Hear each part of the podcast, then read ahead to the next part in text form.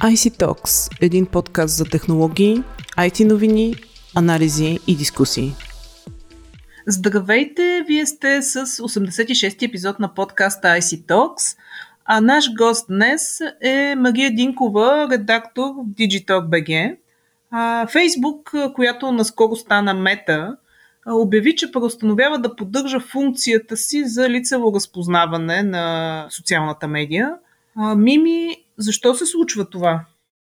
Наистина темата за лицевото разпознаване все повече навлиза в, в новините. А това, което всъщност Фейсбук обявиха, стана малко след като а, съобщиха новината за своята смяна на името. Така че до някъде, според а, критиците, това е пиар ход а, с идея компанията да изчисти репутацията си и до някъде съответно да си а, върне доверието на потребителите. Официалното обяснение от Мета е, че след дълги сблъсъци по отношение на неприкосновеността и дело, което се водеше във връзка с нарушено законодателство на Илинойс за биометричната неприкосновеност, съответно компанията решава да вземе мерки и ще ограничи използването на лицево разпознаване, като разбира се не го изключва изцяло от своите а, приложения за бъдеще, но то ще бъде доста по-премерено и единствено там, където се смята за наистина полезно.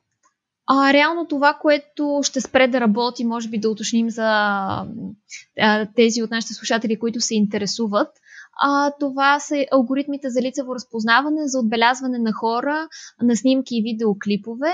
Също така ще бъдат изтрити всички модели за лицево разпознаване, а, на които до сега потребителите са разчитали за идентификация.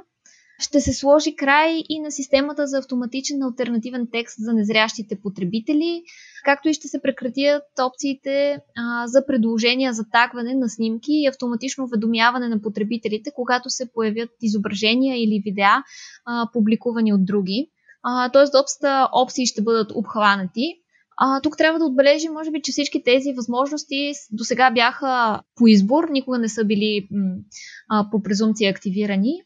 И една голяма част от ежедневните активни потребители на социалната мрежа са ги използвали, около една трета от всички, което не означава, въобще не означава, че пък тези опции не са били популярни, а, но наистина може би е това един пиар ход на Фейсбук и вече на Мета да, да спечели отново доверието на своите потребители. Тоест, последствия ще има за, да кажем, една трета от потребителите, така ли да разбираме? Да, така можем да го разбираме. Да, за всички почитатели на този тип функционалности вероятно ще бъдат разочаровани. Добре. В Европа също лицевото разпознаване в случая на публични места е под прицел. Какви са пък тук причините? В Европа наистина от доста време а, също се работи усилено в а, посока регулиране на лицевото разпознаване, както казваш, особено на това на публични места. Причините, а, които се изтъкват, са няколко. От една страна, базираните на изкуствен интелект системи за идентификация а, вече неправилно разпознават малцинствени етнически групи, възрастни хора, жени и така нататък. Тоест, идеята на подобни мерки е да се избегне дискриминацията, особено а, от правоприлагащите органи а, в съдебната практика или пък граничния контрол. Така че ние вече с теб сме си говорили по темата за точно предубежденията и именно това е основният проблем, който се изтъква а, при използването на лицево разпознаване на обществени места. Това, което съответно се препоръчва е алгоритмите да бъдат по-прозрачни, да бъдат проследими, да се използва софтуер с отворен код, а, както и в всяка една стъпка от а, работата, например, на правоприлагащите органи да, а, да има човешки контрол и човешка намеса, за да се избегнат а, различни случаи на дискриминация, предубеждение и така нататък. А имаш ли представа колко държави в Европа разполагат с лицево разпознаване и го използват? На публични места говорим.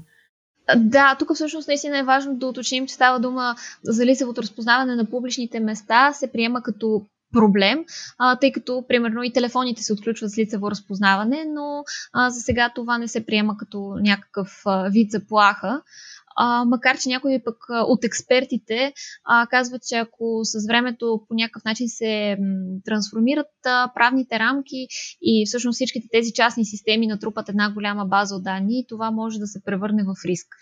А, иначе да се върна на въпроса ти, м- наистина наскоро всъщност излезе излезе доклад, според който 11 държави в а, Европейския съюз използват а, подобни системи за биометрично разпознаване в своите а, разследвания и 8 други те първа предстоят, им предстои да тръгнат по този път или вече са предприели стъпки за реализирането на проекти а, в тази връзка. А, можем да дадем няколко примера. А, например, квартал в Роттердам стартира проект за борба с кражбите, а, чиято цел е да открива подозрително поведение чрез използването на смарт улични лампи. Друг пример е Ница, където също се прилага технология за лицево а, разпознаване и в момента това е градът във Франция с най-високо а, CCTV покритие. А, също така подобни проекти има в Берлин, Хамбург. Много са примерите а, където, където се прилагат а, технологията.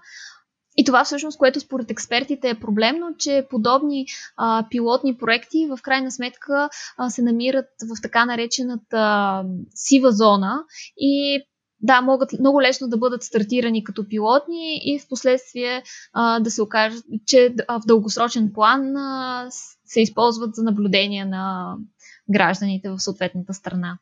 Добре, според теб как ще се развие този, да го наречем казус, сблъсък на двете така крайни точки? От една страна е ясно, че тези функционалности и платформи са необходими за да гарантират сигурността на градовете и на държавите. Те в крайна сметка и за това се се правят, необходими са на правоохранителните органи. От друга страна, тези проблеми, за които спомена, както и с погрешното разпознаване и така неразпознаването на определени типове хора, така и нали, проблема с защита на личните данни. Ще има ли баланс между двете позиции или и какво ще се случи според теб?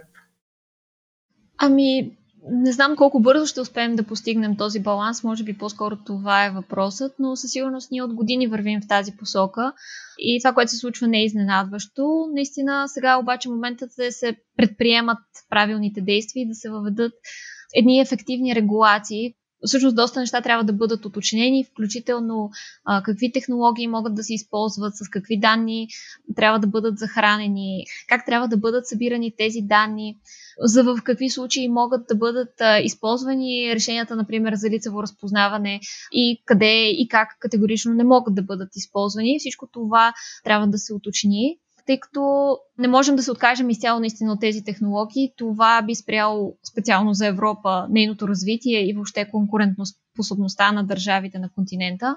Но от друга страна, със сигурност трябва да се гарантира а, защитата на гражданите.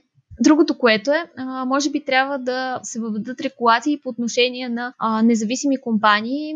Например, една от противоречивите фирми е така наречената Clearview AI, които създават огромни бази от данни, събирайки снимки от социалните мрежи, разработват инструменти и съответно ги продават на правоприлагащите органи. Практика, която не се смята за особено етична.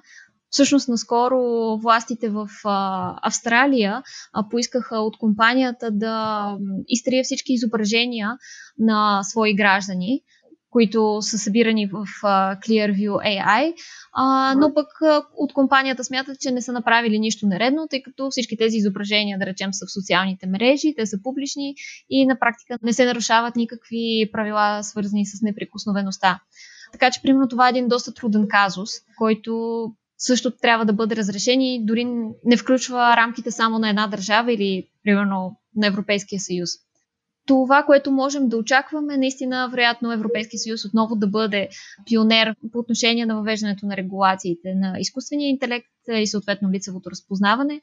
Но кога ще се случи това е трудно да прогнозираме, тъй като този тип правила се въвеждат изключително бавно. Ами, в очакване сме да видим какво ще се случи. Много ти благодаря за този коментар. Ще следим темата, разбира се.